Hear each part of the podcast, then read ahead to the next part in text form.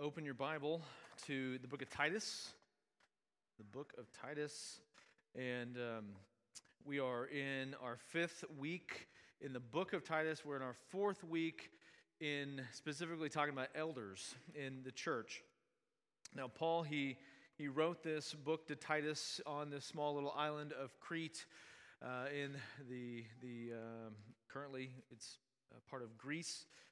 And he wrote it to give encouragement, to give instruction to Titus as he has left Titus there in that place for a reason, for a purpose, to finish a work in which he had started, which he had been working on, but, call, but Paul was called away, uh, taken away by the Spirit to a different place. And uh, Paul wasn't taken away in chains like he, he usually was, but he was taken away by the Spirit to a different location. And so Paul writes back to Titus to encourage, give instruction, and to give instruction about very specific things in the church churches in Crete. And one thing that the churches of Crete were lacking was something very important. And so he starts his letter off after his fairly lengthy introduction, and he starts talking about leadership in the church, the importance of a, a leadership structure in the churches of Crete. So the. Uh, the church structure is important. The scripture does have some clear things to say about it. And this is what we are spending our time looking at here in Titus over these last four weeks. Now, the way that the church is structured, it is an important thing. It has quite a bit of relevance into how a church functions, but also in the way the church labels offices in the church, I think that is important as well. Now, there are some churches, and even including some Baptist churches, that no longer use the same kind of terminologies or the structures in which we find inside of the scripture. And sometimes these churches, they use deacons as I would call them pseudo elders. They maybe use trustees or they have a board. And they don't use the same terminologies or the same structures in which we find in Scripture. And this structure that we find here in Titus chapter 1. And why churches don't do this, why they don't operate this way, uh, there's a variety of reasons why. But the scriptures, I think, give clarity into the titles, the labels, and the structures in which we should use for oversight in the church. And this is what Paul is dealing with. So, the, the physical oversight of the church and the spiritual oversight of the church, I think Paul clearly teaches that there should be eldership in the church. Now, a plurality of elders is what we see modeled again and again through Paul's writings, through other writings of the New Testament. And we see that here in Titus. We also see it in 1 Timothy chapter 3. So if you go back to the left in your Bible, you'll find the, the writings to Timothy. And Paul, again in 1 Timothy 3, he is giving specific instruction about overseeing or eldership in the church. And a church that is wanting to be a healthy church must have healthy structures, healthy labels. And this is why Paul emphasizes this right off the bat into his letter to Titus and very soon into his writing to Timothy in 1 Timothy 3. Now, here at First Baptist of Independence, we have a plurality of elders in this church, but that has not always been the case of our church. This is actually fairly recent into the 151 years of our existence. Uh, eldership is something quite new into our practice. Uh, and I'm not sure exactly if it goes back farther to where eldership was established in the church. It seems to be from some of our documents. And then it switched over to a pastor, deacon kind of leadership. And then about seven, eight years ago, it transitioned back into a plurality of elders in this church. Now, maybe you have been here for 150 years. Doubt it. Um, or maybe, maybe you're coming from a church that uh, has not had eldership. Maybe you are coming from no church background. You have no idea even what elders are. Uh, maybe the only experience you have with elders are the Mormons that show up on their bicycles at your house and it says elder so and so. Uh, that is not the same thing at all of what we're talking about today. So, Paul he gives instruction about leadership in the church, specifically to the oversight of the church. And so maybe you're coming from a background that has never had that in your experience, and it's been my hope to give some clarity into what does this mean? What does elders mean? What is the qualifications of elders? So we spent several weeks over these few passages in verses 5 through 9, which we're going to read again in its entirety and then we're going to spend some time in verse 9 specifically to see what Paul has. The final thing he says in verse 9 is that elders must be teachers. They must teach. And what kind of teaching should they give? Well, he defines that as well in verse 9. So let me take you back, back to verse 5 of chapter 1 of Titus, and we'll go through verse 9. Paul says, This is why I left you in Crete, so that you might put what remained in order and appoint elders in every town as I directed you. If anyone is above reproach, the husband of one wife, and his children are believers and not open to the charge of debauchery or insubordination, for an overseer as God's steward must be above reproach. He must be must not be arrogant or quick-tempered or a drunkard or violent or greedy for gain, but hospitable, a lover of good, self-controlled, upright, holy, and disciplined. He must hold firm to the trustworthy word as taught, so that he may be able to give instruction in sound doctrine and also to rebuke those who contradict it. Now, before we get into verse 9, I need to do a bit of a homework check for you. Because last week in verse 8, I challenged you with something out of verse 8, because, as I've been saying through this study of eldership, is that these qualifications that are there for elders are must be's, but they're also should be's for the average Christian. So, one of the things that should be in your life as the average Christian is hospitality. So last week I challenged you over the next two weeks. That was from last week, so we're only in one week now. Challenged you to invite people to your house, maybe an individual or a group of people, and people that you don't know. Again, ex- exercising what real hospitality is, which extends past friend, friends or family, but into strangers and people that you don't know. So the question for you is how is that going? How is that going for you? Did you hear the sermon last week and you think, yeah, yeah, that's what that's what people should be doing. Yeah, people should be inviting other people to their house and yeah, that's what they should do, but I'm not one of those someones. Was that your thought or or was there some conviction and you're like, yeah, I, I need to be doing this.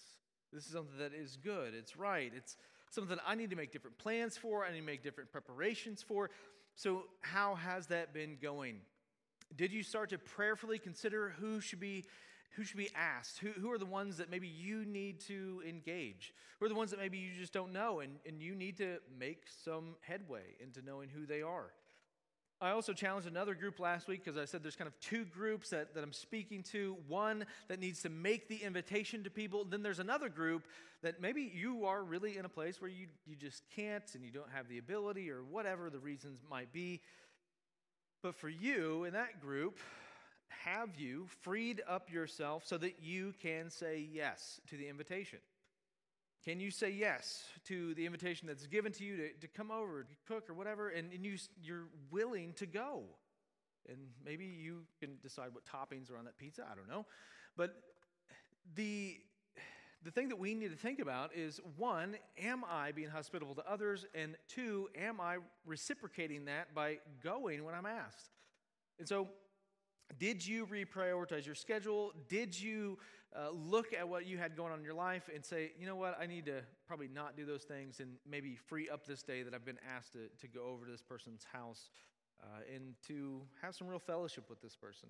Now, once again, these, these principles that we find here out of Titus 1 about elders are should be's for us as well as individual average Christians. These are should be's for us. And so it's not limited, the practice of hospitality is not limited to eldership, it's not limited to only the elders do this in the church. This is for the church to practice. So let's get busy being hospitable. Let's do this good work of being hospitable to one another. And if you need help in that process, if you are kind of stuck and you just don't know what to do, you don't know how to engage other people, you don't know what to cook, you, whatever the problem is, we are here, here to help you. Your elders are here to help you. If you need, to me, need me to make a menu for you, I can do that. It'd be pretty simple. Um, mac and cheese, that always works well at my house. We want to help you as elders, as staff. We want to equip you. We want you to succeed. We want you to be successful. We want you to have a good experience so that you see the benefit and you want to do it again. And this becomes a natural, organic thing in your life that you're constantly having people in your home or going to other people's home and we are really being hospitable and showing the love for each other that we should do as Christians. So, with all of that, let me get to verse 9. Now, again, I haven't wanted to put a burden on you. I wanted to actually help you in that. So, let's get to verse 9 and see a very specific qualification to elders. And this is the only qualification that is directly related to the office of elders, and that is this final qualification Paul gives to Titus, and that is to teach. They must be teachers. Elders must be teachers. They must be ones that can give instruction to the body, and they must be ones that have an understanding, and that understanding must be sound, as Paul would say, sound in doctrine. Now, these other things that we've seen through verses 5 through 8, they can be universally applied. They should be. They should be evident in your life. They should be happening. But specifically to elders, verse 9 is what distinguishes them into this office of eldership. They should be teachers specifically. So, Paul, he writes to Timothy and, and gives instruction there in 1 Timothy 3. And in verse 2, he's they must be able to teach. Not only should an elder be able to teach, but he also must teach with sound doctrine. And that's what verse 9 of Titus 1 tells us. So let's look closely at verse 9 and see the phrases in which Paul uses and discover what he is communicating to us today. The first thing he says is, He must hold firm to the trustworthy word as taught. Hold firm. As the same idea as we just sang about holding fast that God will hold fast to us, and that means to cleave to, to, to hang on to, and to do it with endurance. It's not just a quick, like, grasping a bat and then letting it go once you've hit that ball. No, there's an endurance that is there, a cleaving to, holding to, and elders should be cleaving to what? The trustworthy word with endurance. So the question becomes what is the trustworthy word? What is the trustworthy word that the elders should cleave to, hang on to? Well, let me take you back to 1 Timothy. 1 Timothy chapter 1, and go ahead, you're real close, so go ahead and turn there. Verse 8 through verse 11. Paul gives, I think, some definition here of what he's talking about even in Titus. 1 Timothy 1 8 through 11. But we know that the law is good if one uses it lawfully realizing the fact that law is not made for a righteous person, but for those who are, are lawless and rebellious, for the ungodly and sinners, for the unholy and worldly, for those who kill their fathers or mothers, for murderers, for the sexually immoral, homosexuals, slave traders, liars, perjurers, and whatever else is contrary to sound teaching, according to the glorious gospel of the blessed God with which I have been entrusted. So, Paul is teaching here that the law is good. The law is good, but whose law is it? Is this Paul's self imposed, self created, self commanding law? Is it his? Of course not. Whose law is he referring to? It is the law of God, God's law. The law of God is good. God's law leads us to understand that we have been what Paul has just been describing as lawless and disobedient. We fit into that category in how we've been behaving, how we've been thinking, what our attitudes, actions, emotions, eh, we fit into that category. And Paul then tells us in Romans chapter 3, verse 23, you know this verse, for all have sinned and fall short of the glory of God. All of humanity all of humanity finds himself in the exact same place with God. And what is that place? Guilty before him because of the law in which he has established. His law is perfect, and we have been far from it. Let me take you back to 1 Timothy 1. I have been entrusted. So Paul says here that the law leads us to something the glorious gospel. The gospel is that word that we use that describes the good news. The good news of what or of who? Jesus Christ. It's the good news that Jesus Christ came to this earth born of a virgin, that he lived a completely perfect life in every thought, every word, every deed. And then what did he do? He gave his life, dying on a Roman cross as a substitutionary atonement for your sin. But he did not stay in the grave. Three days later, he was resurrected, proving that he had defeated death, he had defeated hell. Now, without the law of God, the gospel message doesn't make a whole lot of sense. Without the law and understanding the law, it, it's really confusing. What do we mean by Jesus died on the cross for our sins? What do you mean, my sins? Without the understanding that the perfect Creator, God, has established a right and a good design for this universe, that He has written out laws and given those laws to us. If we do not understand those things, we will not understand the eternal, perfect payment that was made for us. If we do not understand the offense in which we have had against God, we cannot under, understand the forgiveness of which we have been given. We would not understand why Jesus had to come to die, why he gave himself for us. We would not understand what has been accomplished and what, how we've been rescued. We would not understand any of these things unless we had the law. If you want further explanation of that, read the book of Romans, and Paul deals with that idea. The law must be present. It must be present for us to understand the great need that we have for Jesus, our Savior. So, what is the trustworthy word of Titus 1 9? What is it that Paul is, is saying that the elders must teach, what they must cleave to, hang on to? Well, it's the full teaching of the law of God, the full teaching of it. What does it do?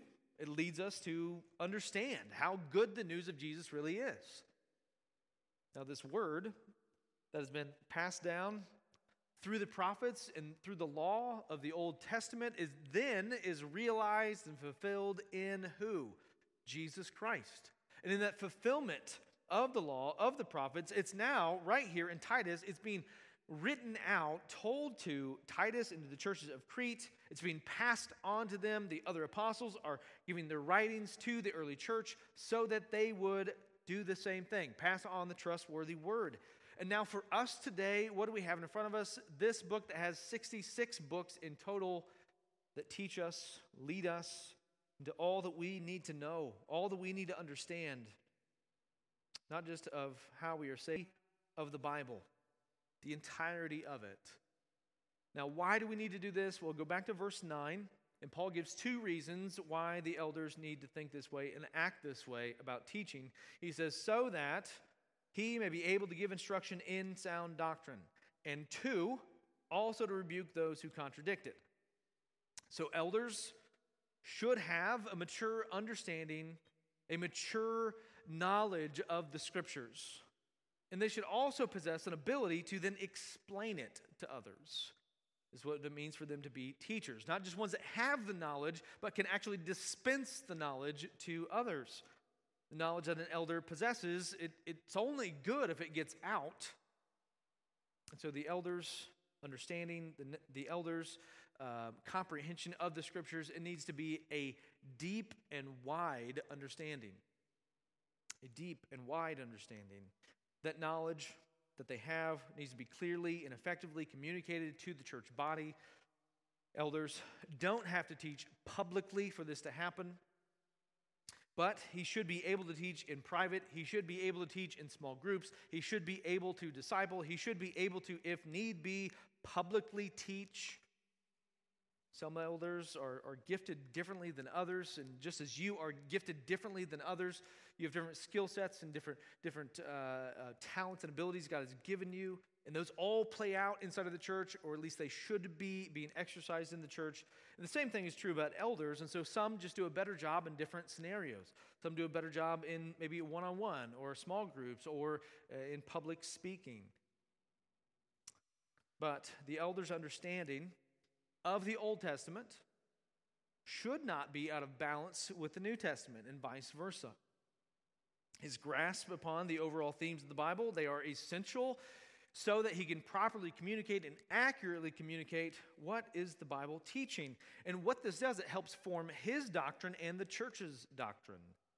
Now, doctrine is a word we kind of throw around in Christian circles and in church, and we don't really explain. So let me give you a definition.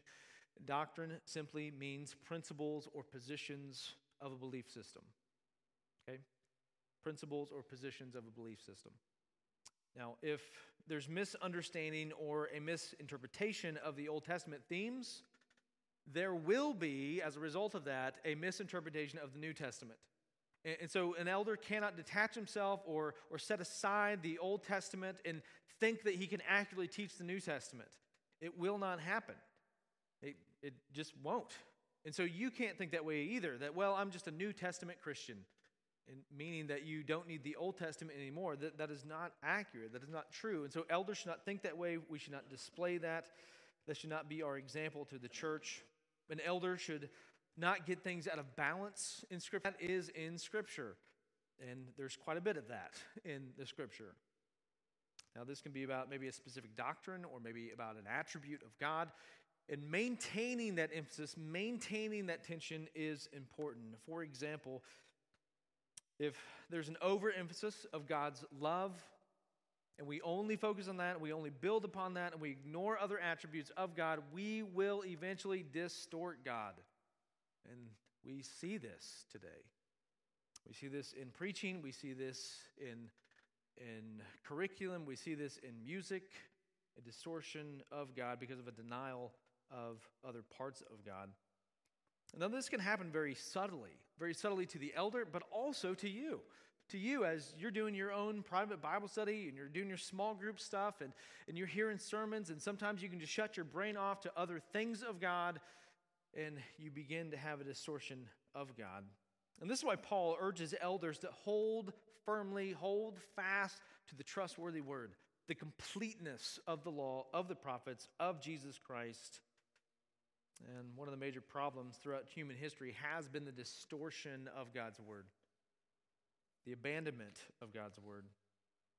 In chapter 3 of Genesis, we see God giving clear word to Adam and Eve, and then a clear distortion of what God had purposed. This is the same thing that's happening in Crete, and the same thing that's still happening today. The elders of a church, they must be vigilant against the distortion of God's word the Bible. It should be seen, it should be treated as what it truly is, and that is the authoritative. That means it, it's over us, we come under its authority, and that it is the inerrant Word of God. Now, when the scriptures are treated as something less than that, when they're treated as less than authoritative, less than inerrant, then the church will be put on a path to liberalism. And I don't mean liberalism in the sense that it has you now have uh, liberal political views. But what I mean is that there's a rejection of Orthodox Christian belief. Now, orthodoxy, that's a word we don't use a lot, um, but orthodoxy means what is generally viewed or accepted as right or true. It is an established or a, a, an approved belief. And so we say, well, that's Orthodox Christianity.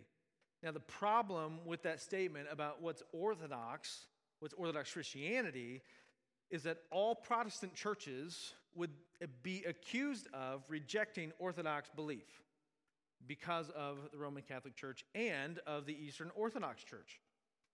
So, what is Orthodox Christian belief? What is it? Since we have this world today that is filled with so many denom- denominations, there's so many different splits, large splits from the Roman Catholic view, the Eastern Orthodox view, the Protestant groupings, and then under believe is Orthodox. What are we to believe is sound doctrine? How do we know what's right? How do we understand that we are on the right track? We're on the right path? Is this even possible? And maybe maybe this is part of your frustration, part of where you're at in your spiritual walk is how do I even know what's right? Well, let me give you four things that I think are helpful for us to guide us into truth, guide us into right doctrine, right orthodox belief. The first thing that we have is God Himself, the Holy Spirit. The Holy Spirit. In John chapter 16, verse 13, Jesus is speaking, and He says this But when He, the Spirit of truth, comes, He will guide you into all the truth. For he will not speak on his own, but whatever he hears, he will speak, and he will disclose to you what is to come. The Helper, as the Holy Spirit is called, the Helper, he is there to, to guide and to lead you into what? Truth. The truth. Now, Jesus is speaking specifically to the disciples at this point, but this is now true for us as believers, as we have been born again, as we have been changed by the work of the Spirit, we now have that helper. And he's leading us into truth. So if you surrender yourself to the leading and guiding of the Spirit, he will bring you to the truth. In that same chapter, verse 8, Jesus says this And he, in the Spirit, when he comes, will convict the world regarding sin. Now, how does that happen? By the law, and righteousness and judgment. What is the Spirit going to do? The Spirit's going to lead us to truth. He's going to use the law of God. He's going to bring us to righteousness. He's going to show us what judgment, righteous judgment is. This is the role of the Holy Spirit in our world today, in our life today. And so we need to be led by the Holy Spirit of God. We need to allow the Spirit to, to guide our discernment, this, this, uh, to lead our understanding to what is accurate, what is true, and in order to have the Holy Spirit, we must be born again. As John would write in John chapter 3, that Jesus tells Nicodemus that you must be born again. You must be different. You must be new. And out of that newness comes new desires, new, new uh, heart wants and, and needs. And there's a rejection of sin. There's a turning away from sin and embracing of Christ. And in all of this, the Spirit of God is now working in us, and the Spirit has come upon us. That we simply say in that that we must repent, we must trust in Jesus Christ, in his work on the cross and through the grave. And when someone is born again, the Holy Spirit comes upon them, starts to lead, starts to guide, starts to renew their mind, as Romans 12 2 tells us. And this is what the Spirit will do for you, Christian. So, so the first advantage that we have of finding out what, or, what orthodoxy is, is that surprise. The Bible itself, the Bible itself going to answer the questions that you have of what you should believe, what you should not believe. Now, because we have the Holy Spirit in us, as we read the Word of God, we now have new eyes to see these words that are on this page. And so the Bible, it has been written and compiled in such a way that everyone that has been born again can comprehend, can understand it. Now, this doesn't mean that you're you're going to be free from maybe some confusing points or you're still not left with some questions on some things. But in what I mean by this, that you can understand, is that all major tier one salvific issues and way of life situations that are major ones, you will have clarity on, you will have understanding in by just a simple reading of it. Now, with reading the Bible, there should also be connected with that, and you will see through your reading of the Bible that you should be reading it in community with other believers. They are there to help you as the Spirit is there to help you and to guide you and to lead you into the truth. And so, how do we know that we are correctly interpreting the Bible ourselves? Well, we have other people, we have the Spirit. And how do we know that these other people are interpreting the Bible correctly? This leads to the third thing, and that is hermeneutics. Hermeneutics, that's a, a word that probably you're maybe unfamiliar with. It's a seminary theological kind of word, and it's simply this it's a method of interpreting the Bible, the, the biblical text. This method of interpreting the Bible, it's, it's reading and understanding the Bible just as you would understand any other kind of book, and that is in the context in which it was written. The Bible, it's made up of several different genres, styles, even time periods, different situations. And so we must interpret the Bible based upon the context in which it was written. So, the context of the chapter we're reading, the context of the book that we're reading, the context of the testament that we're reading, the context of the overall themes of the Bible. Now, when we read the Bible, outside of that, when we're not reading it with the right hermeneutic principle of in its context, we will always be in disagreement with each other and or distort what the Bible actually says we must use right hermeneutics. Now, all church splits, I would say all denominational splits, have happened because of the misinterpretation of Scripture. When we misread this book, we will come to all kinds of conclusions. And we need the Spirit, we need each other, we need right hermeneutics to get back on track.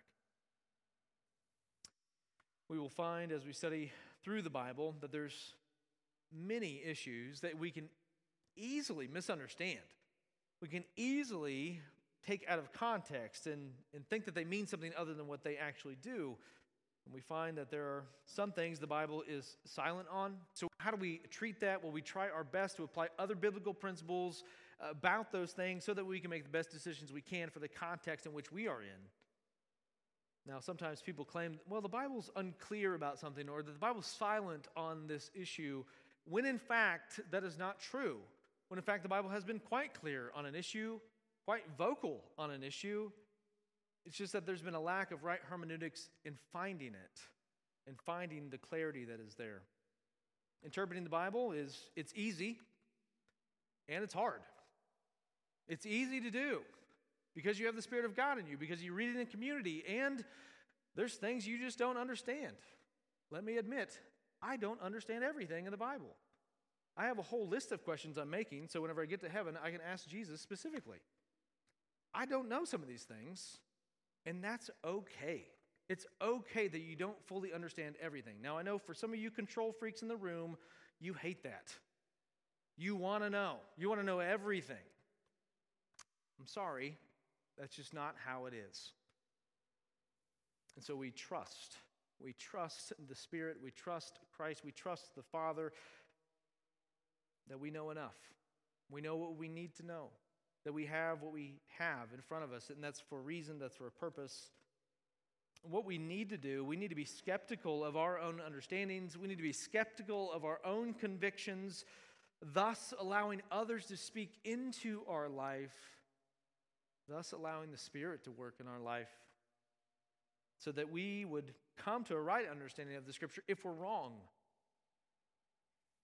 Now, this is also why sitting under exegetical preaching is important.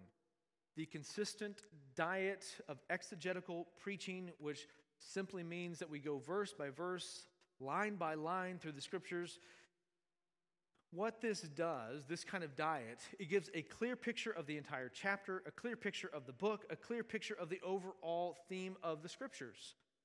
So, walking through a text together collectively then should lead to talking about that text and talking about it in community. And this is why we encourage you to be in life groups. We want you to be in life groups because this is one of the best ways that we have, anyways, for you to go deeper with what you've been hearing, with what you've been studying, with what you've been reading on your own. Life groups it will help you deepen your relationships, your fellowship with other people in this church. It also gives you an opportunity an opportunity to discuss what has been said on a Sunday morning, what has been said in this gathering time. It lets you ask the questions that maybe you've been wrestling with, you've been fighting through, and, and you just need answers for, and you can't seem to find them, and you've been struggling and wrestling, and now you have an avenue to ask that. I have no idea what Todd was saying Sunday, and nobody else in the group does, and so we need to ask him. So you designate that one person in your group, your leader, is like, hey, go ask the pastor this question. We have no idea what he's saying. Um, and that's good. That's right. And sometimes I'll respond with, yeah, that was really unclear, wasn't it? That wasn't very good. Let me try again. And then I can correct course and, and try to teach more clearly. We want you to be in life groups. So if you're not, I would ask you to prayerfully consider being part of one and do that today. The fourth thing I think is helpful for us in understanding orthodoxy and understanding right belief, right doctrine is history. History can be helpful. It can be helpful to our understanding. It can be helpful in guiding us into what is what is consistent, what has been consistent Orthodox Christian belief. And as you study church history, you will find that there's a lot of good and a lot of bad. You will find there's some doctrines that were really neglected or undiscovered or wrestled with or argued against or fought against or fought for. And all this is helpful to us coming to a right understanding of doctrine. Also, what we will see through church history, and if you study this, you will find that a lot of the arguments that we have today, a lot of the issues that we have today, have already been dealt with multiple times in the last 2,000 years. We have wrestled through these things multiple times, and again, we've just forgotten because we neglect the study of history to understand what has already been dealt with, what has already been wrestled with. So, in doing this, we, we study the who, the what, the why, the how, and and whether these things got resolved or whether they didn't, whether it's ongoing. And this is why This is why there were things like creeds and confessions and catechisms that were formed because there was answers coming out of these things. These tensions and these arguments, these debates, there was answers that were given. And so let me talk about these things briefly. Creeds and confessions, they are the distilling down of key, tr- key truths that have been given a great deal of thought, a great deal of examination. And so then they were published and made known to churches. And now, not all creeds, not all confessions are the same because of context, because of when and why they were written, where they originated out of. These can, can sometimes be very helpful. They can give a lot of clarity sometimes about a very specific theological view. And sometimes it leaves you with more questions. Another thing that I think is helpful in history, and that is catechisms. And they are the systematic teaching tools that would be used to lead students to a systematic understanding of a doctrinal truth. Now, as Baptists, we often have a knee jerk reaction to catechisms because it sounds too Catholic and we don't like that, and so we, we don't use those. But I think it would be wise of Baptist churches to get back to the practice of, and they used to practice catechisms in Baptist church, leads to a great understanding. Question one, answer one. Question two, answer two. It's, it's a very simple, systematic way of understanding doctrinal truth, and I think it could be very helpful in doing that and understanding Scripture. A third thing I think is helpful inside of understanding history that is reading the dead guys, reading the past saints. I think another way, as we read through history, we study through history, is we read about these saints that have fought, that have died. We read about their stories, we read their books, we read their writings, and we start to gain a better understanding of what they had thought, how they had handled these ideas, these, these theological difficulties. There's so many men and women that have suffered and even died because of their convictions, and there's a lot that we can learn from them. Now, this doesn't mean that they were all right or they were all wrong, but we should be reading carefully, taking note carefully of what they were saying, how they fought and struggled with these things. And the struggle of these saints, as they've gone by, it, it can lead us to seeing more clearly today how Orthodox Christian belief should be. So, that's all kind of the first part of Paul's reasons as why. So, as he says there in verse 9, so that he may be able to give instruction in sound doctrine. How do we find sound doctrine? I think those four things are helpful to get us to that point. We, we still wrestle and, and fight and, and try to uh, uh, get to a right understanding of those things collectively, corporately, denominationally. And now, the second thing that Paul lists there is also to rebuke those who contradict it. Also to rebuke. So it's to give instruction to the church, but also to rebuke those that contradict it. Now, notice he didn't say in the church specifically, but it does mean those in the church, but also, I would argue, even those outside. Paul tells Titus to use his sound doctrine to be critical of those that don't have sound doctrine, those that are leading others into contradictions of sound doctrine. Now, does this rebuke mean it has to be public? Like, um, you know, posting things up on a billboard, like so and so believes this, how dare they? Uh, no, doesn't necessarily have to be a public thing, or even from the pulpit that it has to be declared publicly to rebuke somebody I think most of the time an elder is going to be rebuking people in their unsound doctrine in a private setting, in a behind closed door setting. And most of the rebuke that we're going to have to do as elders is going to be in that context or in a small group context, or sometimes even publicly. Now, who who holds an elder in check to make sure he is not contradicting sound doctrine? How do we know that he's not the one that's at fault? Well, this is where the plurality of elders comes in. Other elders help give support here. The plurality of elders is important in a church setting. And this helps alleviate the burden on a pastor, but also it gives comfort to the congregation that they are not being ruled by a tyrant. Now, who holds the elders in check? So there's not just a complete tyrannical government of the church. Who keeps them in check? The congregation. The congregation does this. A church member has responsibilities. It's not just to show up. I mean, that is a responsibility of you, but one of the responsibilities that you have as a church member is to be submissive to the leadership of the church, but also to listen carefully to what they're teaching. carefully because you're trying to grow in holiness, grow in righteousness, but also you need to listen carefully, take note carefully, because there might be something that is wrong. And if it's enough wrong, like a top tier issue wrong, there needs to be a correction of that. And who, who can challenge? Paul gives instruction that this needs to be brought up. This needs to be brought to, uh, to the leadership, uh, the leadership's attention, addressed in a proper channel of these things. The congregation has this kind of responsibility. Now, let me ask this question What about other churches in our denomination that start to teach contradictory doctrine that's opposed to Scripture? What do we do with them? This church is part of the Southern Baptist Convention. What about other churches in our denomination that, that waver and wander away from what the Scriptures teach? What do we need to do? Well, they need rebuked. They need rebuked by the denomination, and all that rebuke is to bring about correction, of course. And if need be, there needs to be a removal from the denomination. This is one of the benefits of being part of a denomination to hold other churches accountable who are wandering from the authoritative understanding of Scripture and the inerrancy of Scripture. Let me give you a very real life, current event, real situation that's happening right now. Most of you know Rick Warren. Most of you know his books.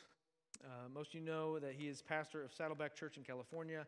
And on the 9th of this month at Saddleback, they decided to ordain three women into the office of pastor, which is something that the scriptures, I think, clearly teach against. Paul tells us in his writings that this is not the proper role of women in the church. The position of overseer, of pastor, of elder, this is for men. And Paul lays this out in 1 Timothy 2. 1 Timothy 2, which comes right before 1 Timothy 3, where he then gives qualifications for eldership in the church. Now, there's a couple of terms that I want you to be familiar with, at least uh, gain a little bit of an understanding, and complementarianism. Those are big isms, I get it. Egalitarianism is this it's a theological view that not only are all people equal before God in their personhood, but there are no gender based limitations of what functions or roles each can fulfill in the home, the church, and society. Now, complementarianism is this it holds to the theological view that although men and women are created equal in their being and personhood, they are created to complement each other via different roles in life and in the church. The issue of allowing the ordination of women into the office of elder or pastor is an issue of morality, not ability. Morality, not ability. This has nothing to do with gender inequality. Our culture has this thinking that equality equals morality and that is not accurate. It's not an issue of can, it's an issue of should. Not can they teach, not can they lead, it's the question of should. Who determines the should? Who, who determines the order of the home? God does. Who determines the order of the church? God does. It's not an issue of can, it's an issue of should. Now, what we teach here at First Baptist is complementarianism. We believe that men and women are equal in worth. They're both made in the image of God. The imago Dei is true for, for both of us, but we have distinct roles to play in the home and in the church. They should complement each other. We believe that the Bible is clear on this point and that the office of elder is limited to the biblical qualified men that are there in that church. And this is the view that the Southern Baptist Convention has had and has maintained for years, decades, hundreds of years. Maybe not quite hundreds, 180 some years. This is a clear statement that comes out of this little booklet by the Southern Baptist Convention that is the Baptist Faith and Message, the 2000 revision. This is the statement of faith in which all Southern Baptist churches uh, adhere to to be part of the Southern Baptist Convention. And in Roman numeral 6 of this booklet, it states that this, this role, this position, this office in the church is specifically for men. That statement that is there out of that little booklet does not come as, as some sort of hierarchy of men and, and trying to have some sort of oppression. It comes from the scripture. It gives reference to one. So this statement that the S4 with this, it has been consistent, and what Saddleback has not been consistent is with Scripture or with the Southern Baptist denomination. And so, just because they're one of the largest churches in the denomination does not mean that they're exempt from accountability. This goes to the largest of churches or to the smallest of churches. And so, the SBC convention that's going to be held next month, where I will be attending at that, that convention, there will be churches like Saddleback that have stepped out of line with Scripture and outside of the convention, and they will need to be dealt with. There needs to be rebuke. The responsibility of other SBC churches like ours is to help guard against bad doctrine, is to help guard the integrity of the denomination and the integrity of God's word.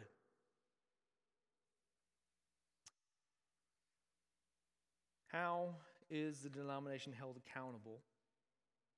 It's simple it's the individual local churches that do that individual local churches like ours that preach and teach the inerrancy of Scripture, that hold to the trustworthy Word of God, it, comes back to us. It comes back to you. It comes back to the elders of this church. We must be diligent, diligent here at this church that we are constantly developing and growing men for the office of elder. We must be diligent in our work to see men and women discipled well and understanding these things well. And this issue that the Southern Baptists are facing this year is nothing new to the denomination. This is something that's repeated throughout history of the Southern Baptist Convention. In an article that was written the day after the ordination at Saddleback, Dr. Al Mohler, who is the president of the Southern Baptist Seminary, he is quoted as saying this there never was a moment when more than a handful of women served as pastors of SBC churches, but the mainline Protestant denominations were rushing headlong into the ordination of women as pastors and Episcopal priests, driven by two major energies. First, the demands of second wave feminism, and second, the impulses unleashed by liberation theology, he argued. In both cases, the main obstacle was the Bible. But already compromised by theological liberalism, these denominations deployed revisionist arguments to diffuse any argument from Scripture. The strategies of biblical subversion also took two basic forms. The argument was proffered that either the Bible was misread by Christians for nearly 2,000 years, or the Bible is just hopelessly mired in patriarchy. And Mohler argues that denominations that have adopted liberal theology have brought about a feminization of liberal Protestantism, which has been like the kiss of death for them. You know this saying, right? History repeats itself. Why does it repeat itself? Because we didn't learn something. Because we keep forgetting. Because we keep ignoring we need to be vigilant against repeated attacks against the trustworthy Word of God. Who is the front line to do this? The eldership of the church. Who is to back them up? The congregation. We must hold to sound doctrine. We must fight for sound doctrine as elders and as a church, which means calling out bad doctrine. This can happen easily in a denomination where there's over 46, 48,000 SBC churches. It can also happen quite subtly here, where we can get off track and we can start to miss Orthodox Christian belief. We need to understand what is the trustworthy Word of God, and it starts with your elders and it should should be growing in you as well. Elders must be sound in their doctrine. They must be capable to teach, and the congregation must appreciate that. Let me give you three things as we close here and give you some time to reflect. One, I want you to pray. I want you to pray that your elders would seek out and find what is sound doctrine. You would pray for them. Two, for you men, do you think you have what it takes to be an elder? Is there, through these four weeks, is there starting to be a desire in you to move toward in that way? Is there something that God's doing in your heart saying, you know what, I, I've been just a, a, lazy slob, and I need to get something right. I need to move forward. I need to exercise these things that I'm seeing here in Titus 1. I, I need to move toward that. And then for all of us, how can you help encourage your elders? How can you help encourage them to, to hold firm to the trustworthy word of God? It, it's so easy for us to, to find things that we disagree with, that we just don't like, and our preferences get in the way. And we can easily complain, but when's the last time that you encouraged your elders into the truth, into what they are doing and trying to accomplish, and encourage them to, to maintain course in those things? Let me give you just a few moments to, to pray silently where you're at. To, if you want to come to the front and pray, you're welcome to do that as well. And then I'll pray for us and we'll sing one final song.